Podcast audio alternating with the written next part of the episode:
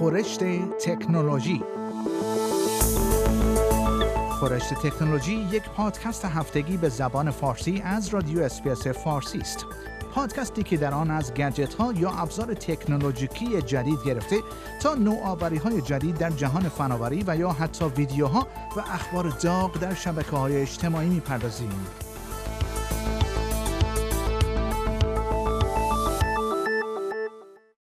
بیش از 50 سال پس از اینکه هواپیمای کنکورد برای اولین بار پرواز کرد، یک هواپیمای مسافربری مافوق صوت دیگر برای پرواز آماده می شود. یک شرکت خصوصی مستقر در دنور به نام بوم سوپرسونیک اعلام کرده است که نمونه‌ای از این هواپیما که اندازه آن یک سوم نسخه نهایی خواهد بود را در روز هفتم اکتبر امسال عرضه خواهد کرد و پروازهای آزمایشی آن از سال 2021 شروع خواهد شد. این نمونه اولیه XB1 نام دارد و نمونه کوچکی از نسخه نهایی یعنی اوورچر خواهد بود. پس از هواپیمای اسطوره‌ای کنکورد که آخرین پرواز خود را در سال 2003 انجام داده بود، این اولین پرواز تجاری با سرعت مافوق صوت خواهد بود. بلیک اسکال بنیانگذار شرکت بوم سوپرسونیک در بیانیه‌ای در وبسایت این شرکت اعلام کرده است XB1 اولین گام برای بازگرداندن سفرهای با سرعت مافوق صوت به جهان است.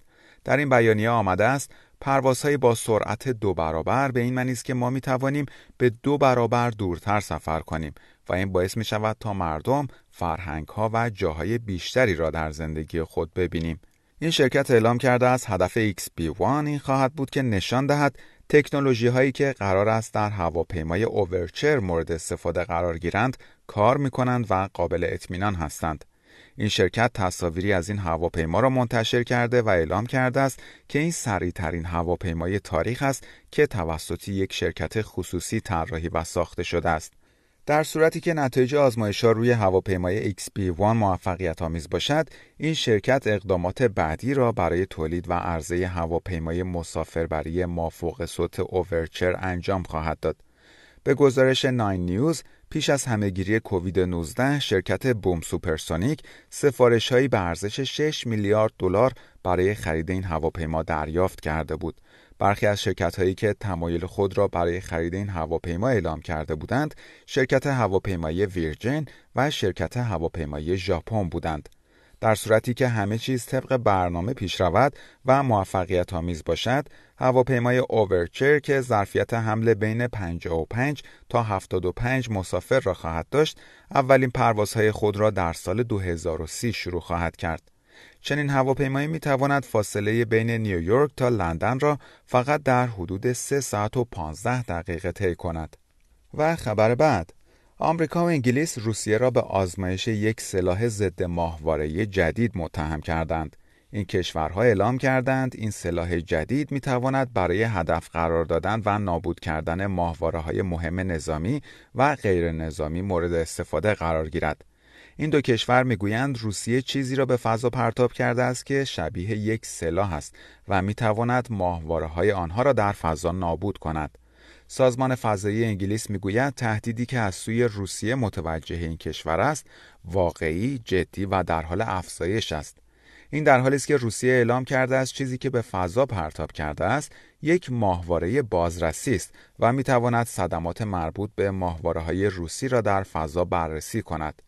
مرکز فرماندهی فضایی آمریکا نیز در بیانیه اعلام کرده است که مدارکی در دست دارد که نشان می‌دهد روسیه یک سلاح فضایی ضد ماهواره‌ای را آزمایش کرده است.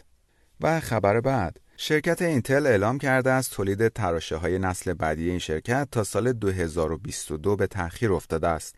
این شرکت اعلام کرده است دنبال برخی راهکارهای جدید از جمله واگذاری تولید برخی از محصولاتش به شرکت های دیگر است. در ماه ژوئن شرکت اپل اعلام کرده بود که قصد دارد به جای استفاده از پردازشگرهای اینتل در کامپیوترهای مک خودش تراشه های مورد نیازش را طراحی کند. به گزارش بی بی سی شرکت اینتل اعلام کرده است در روند تولید تراشه ها یک عیب پیدا کرده است که باعث خواهد شد تا تولید تراشه های جدید با تأخیر روبرو شود. تولید کنندگان تراشه های کامپیوتری همواره سعی می کنند تا تکنولوژی و پروسه های خود را کوچکتر کنند تا از این طریق ترانزیستورهای بیشتری روی یک تراشه سیلیکونی جای دهند. این معمولا باعث تولید پردازشگرهای سریعتر که انرژی کمتری مصرف می کنند می شود. همین امر باعث می شود تا ابزارهای مانند گوشی های موبایل و لپتاپ ها برای مدت طولانی تری شارژ داشته باشند. تراشه های کنونی اینتل با عنوان تراشه های ده نانومتری شناخته می شوند و تراشه های نسل بعدی این شرکت تراشه های 7 نانومتری خواهند بود. این اعداد نشان دهنده فاصله های بسیار کوچک بین ترانزیستورهای روی یک تراشه هستند.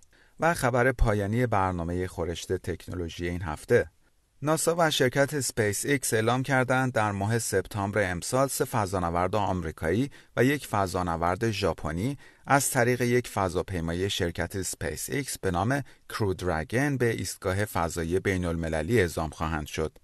این اولین پرواز عملیاتی این فضاپیمای سپیس ایکس خواهد بود. ایلان ماسک رئیس شرکت سپیس ایکس قصد دارد در آینده برای اعزام گردشگران به ایستگاه فضایی بین المللی از این فضاپیما استفاده کند. در پایان برنامه گزارش تکنولوژی این هفته از شما دعوت می کنم برای تماشای برخی از ویدیوهای جالب در مورد تکنولوژی به صفحه اینترنتی برنامه فارسی رادیو SBS با آدرس sbs.com.au مراجعه کنید. شما همچنین می توانید پادکست های خورشت تکنولوژی را دانلود کنید و در هر زمانی که خواستید آنها را بشنوید.